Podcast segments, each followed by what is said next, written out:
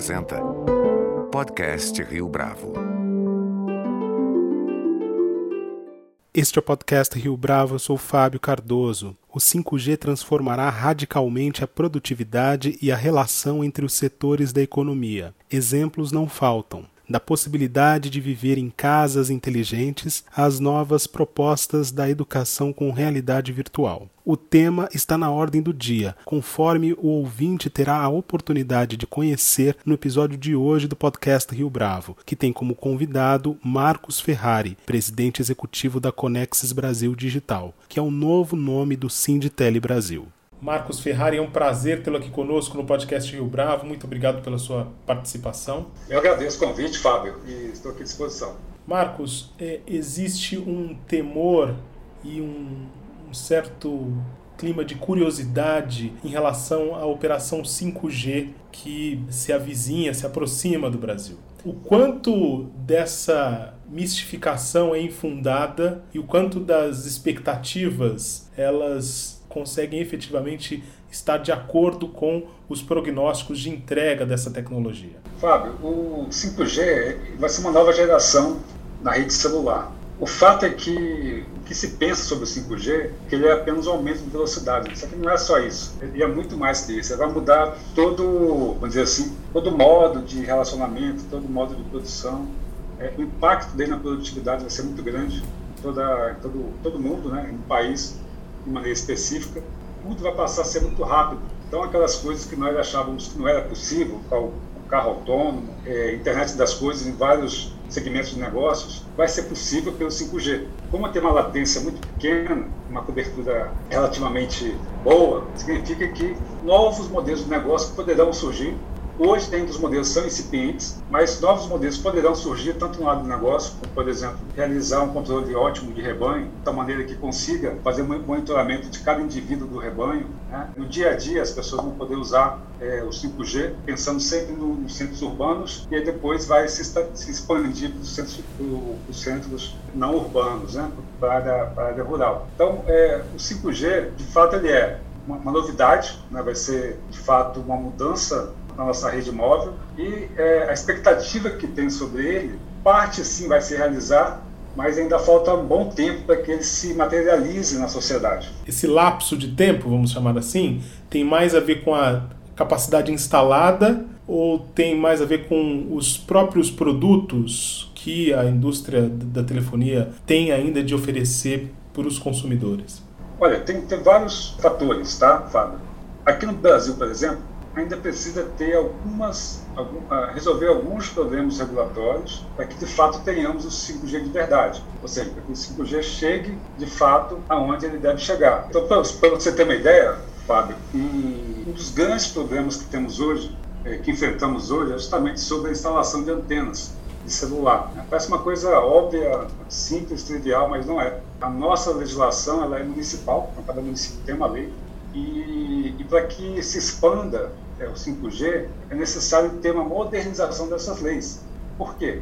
O 5G ele precisa aproximadamente 6 a 7 vezes mais antenas do que o 4G. E hoje, para você ter uma ideia, no município de São Paulo, nós temos 2 mil pedidos parados na prefeitura.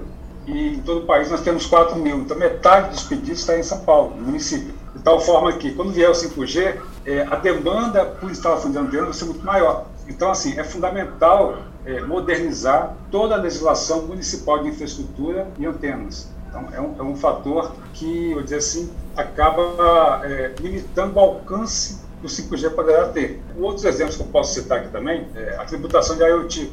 Uma das grandes aplicações do 5G é justamente a IoT, permitir que as coisas se falem entre si.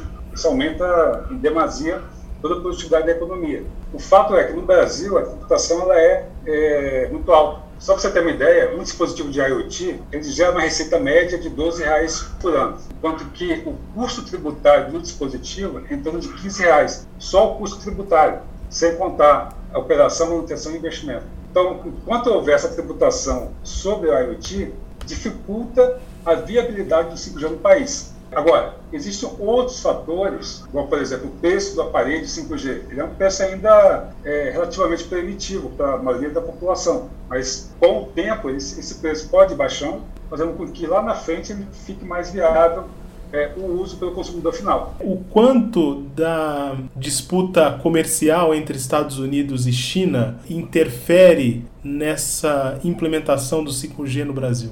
Do nosso lado, Fábio, a gente não se envolve com questões geopolíticas. Nós temos sempre a defesa da ampla liberdade de concorrência. Para nós, enquanto operadoras, temos interesse de poder escolher sempre o melhor fornecedor, a melhor preço com a melhor qualidade. Então, a, a, essa questão geopolítica, por mais que eu saiba que ela se, esteja no dia a dia, né, estamos vendo sempre manifestações de um lado e de outro, o nosso lado aqui é sempre é, a favor da ampla concorrência, permitir que tenha o maior número de fornecedores possível para que possamos oferecer ao consumidor final um preço competitivo e uma qualidade melhor. Marcos, você tocou num ponto sensível, pelo menos para os consumidores brasileiros, em relação a preço da telefonia no Brasil. Estimativas de anos atrás diziam que o custo da telefonia, da operação aqui no país, era muito alto para o consumidor final. Como é que a Sinditele Brasil se posiciona a esse respeito? Fábio, é, existem mitos e que eu vou tentar é, aqui deixar bem claro é, a telefonia no Brasil ela é uma das mais baratas do mundo. Preço do minuto e do preço do megabit. É, nos últimos cinco anos, só para você ter uma ideia, o preço do minuto falado caiu 20% e o preço do megabit caiu 16%.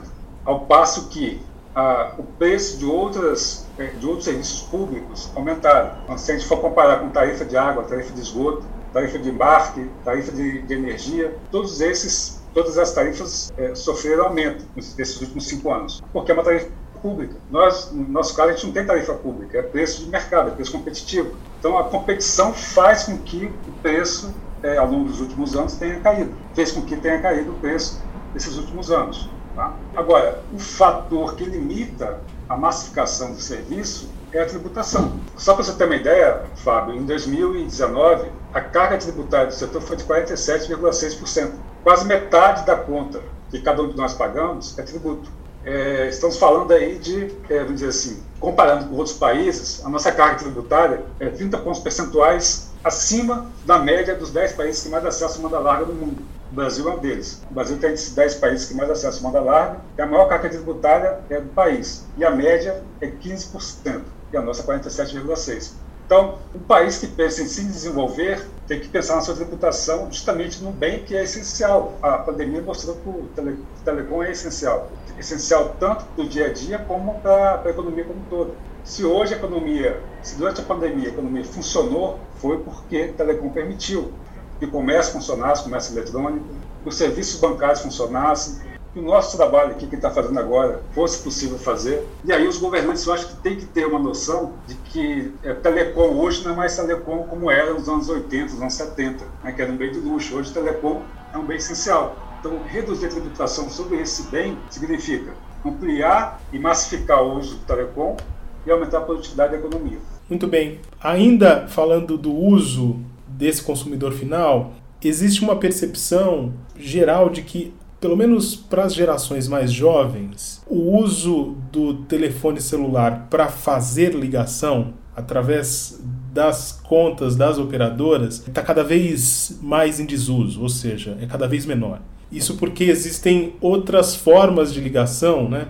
Por aplicativos como o WhatsApp, como o Viber no passado e mesmo pelo FaceTime. Como é que a Sinditele Brasil se posiciona em relação a isso? Vocês têm um cálculo do tamanho desse uso que tem sido feito por aplicativos hoje e menos pelas contas tradicionais? Temos sim. É, nos últimos 10 anos houve uma inversão de consumo. Há 10 anos atrás, 80% do consumo era baseado em voz e 20% era dados. Hoje, 10 anos depois, inverteu. 80% do consumo é de dados e 20% é de voz. Ou seja, é um processo natural que ocorre no mundo todo, no Brasil de maneira específica, de forma que é, o uso de dados ele foi crescendo ao longo dos, do, dos últimos anos, tal maneira que hoje ele prepondera no consumo das famílias brasileiras. Não só entre os jovens, viu, Fábio? Mas também é, a família média brasileira começou a consumir mais dados, seja por o uso de serviços do tipo serviços financeiros, serviços de e-commerce, né, os próprios filmes que nós assistimos em casa. Ou seja, o uso de dados passou a ser essencial. Assim, o, o smartphone, praticamente todo cidadão passa a ter necessidade de ter um smartphone porque justamente a partir dele né, que eu faço milhares de serviços. O que antes a gente fazia de maneira presencial, a gente ficava duas, três horas no banco, eu tenho 46 anos, na minha época fazia isso. E hoje a gente paga uma conta em questão de segundos. Então, o impacto na produtividade, é, o impacto no aumento de, de, de possibilidades de usar smartphone, de usar dados, faz com que é, houvesse essa mudança de padrão de consumo. Mais dados e menos voz. Agora, isso afeta é, de forma visceral o negócio da Sinditele Brasil, por conta das operadoras também, haja vista que a demanda por estrutura é muito maior para a circulação desses pacotes de dados. Eu estou correto nessa, nessa leitura? Tá certo. O, o, setor telecom, Fábio, é, um dos, é, é o setor que mais investe em infraestrutura no país. Isso às vezes não aparece, né? Mas quando você pega os dados consolidados do BNDES, que consolida esses dados, o Telecom, ele, ele, o ano passado, por exemplo, 2019, foram investidos 33 bi. E nesse trimestre agora, de primeiro trimestre de 2020, o acumulado nos últimos quatro trimestres, foram 34 bi de investimento. Justamente pela, pela condição do nosso setor. Nosso setor é, é um setor no qual o avanço e a mudança tecnológica ocorre de maneira rápida, vamos dizer assim. A atualização tecnológica que ocorre no setor é muito rápida. Então, tempo atrás a gente tinha 2G, já veio o 3G, o 4G vem em cima, agora vai vir o 5G. Então, o nível de investimento é muito elevado. Para você ter uma ideia, é, é, esse nível de investimento que eu te falei é quase que o dobro do segundo colocado, em termos de, de ranking de investimentos de infraestrutura. Para isso, requer naturalmente é, uma boa rentabilidade, o investimento é alto, tem que buscar formas de rentabilizar bem esse, esse investimento. Tá? De certa forma, a ampliação de serviços que ocorre a partir desse investimento permite ter essa, essa, essa rentabilidade, seja pela, pelo aumento da produtividade, seja pelo trabalho das empresas em reduzir custo, fazendo com que, de certa forma, a rentabilidade permaneça constante nos últimos anos, apesar de que a receita caiu, tá, Fábio?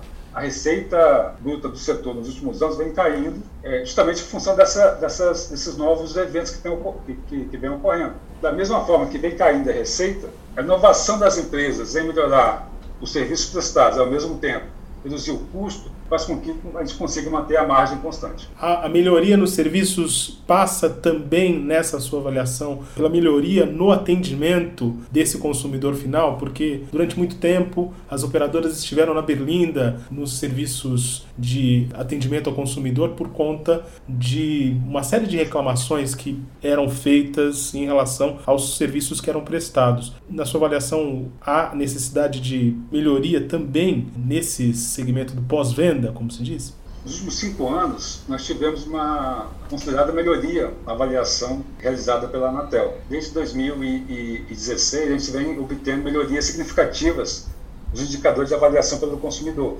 É, da mesma forma, é, na plataforma chamada consumidor.gov.br, nós temos a melhor índice de resolução de conflitos com o consumidor. Uma plataforma que envolve vários setores da economia, nós somos também dessa plataforma. Entre esses setores, nós somos o que tem melhor índice de resolução, que mostra que nos últimos anos a gente tem buscado justamente isso: melhorar o serviço e melhorar a relação com o consumidor. Uma última pergunta, Marcos. Na sua avaliação, o trabalho da Anatel complementar ou ele é mais de vigilância em relação à atuação das operadoras neste momento?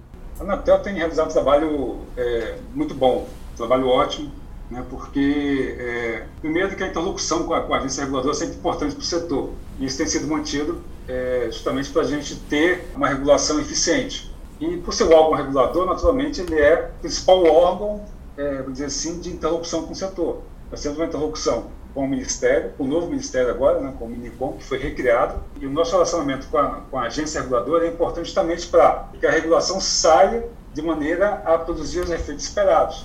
Nós participamos via consulta pública, sempre via consulta pública, com nossas contribuições, é, com reuniões com os conselheiros, com o presidente da, da agência, o presidente Leonardo Euler, é, de maneira sempre, sempre proativa e muito aberta e transparente para que todo cidadão possa saber o que está se passando e como que a regulação pode ser mais eficiente ponto de vista de melhorar os serviços. A Sinditele Brasil está animada com a recriação do Ministério com a pasta específica no governo federal?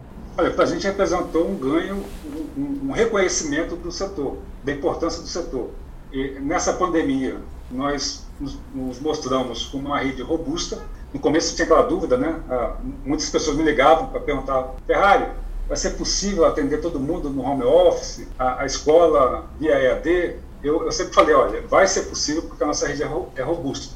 Houve um aumento do tráfego, aumento aproximadamente de 30%, 30 35% em média, umas mais, outras menos, mas em média 35% no aumento de, de tráfego na rede. Mas em momento algum houve algum, alguma possibilidade de risco sistêmico, pelo contrário. A rede funcionou perfeitamente, pode ter havido um ponto de estresse ou outro, mas do ponto de vista de atendimento à população e à economia, fomos impecáveis. Acho que nós passamos no teste, é, conseguimos assim é, dar o serviço de maneira eficiente, eficaz e com efetividade. E a recriação do Unicom, acho que foi um reconhecimento para esse, esse momento.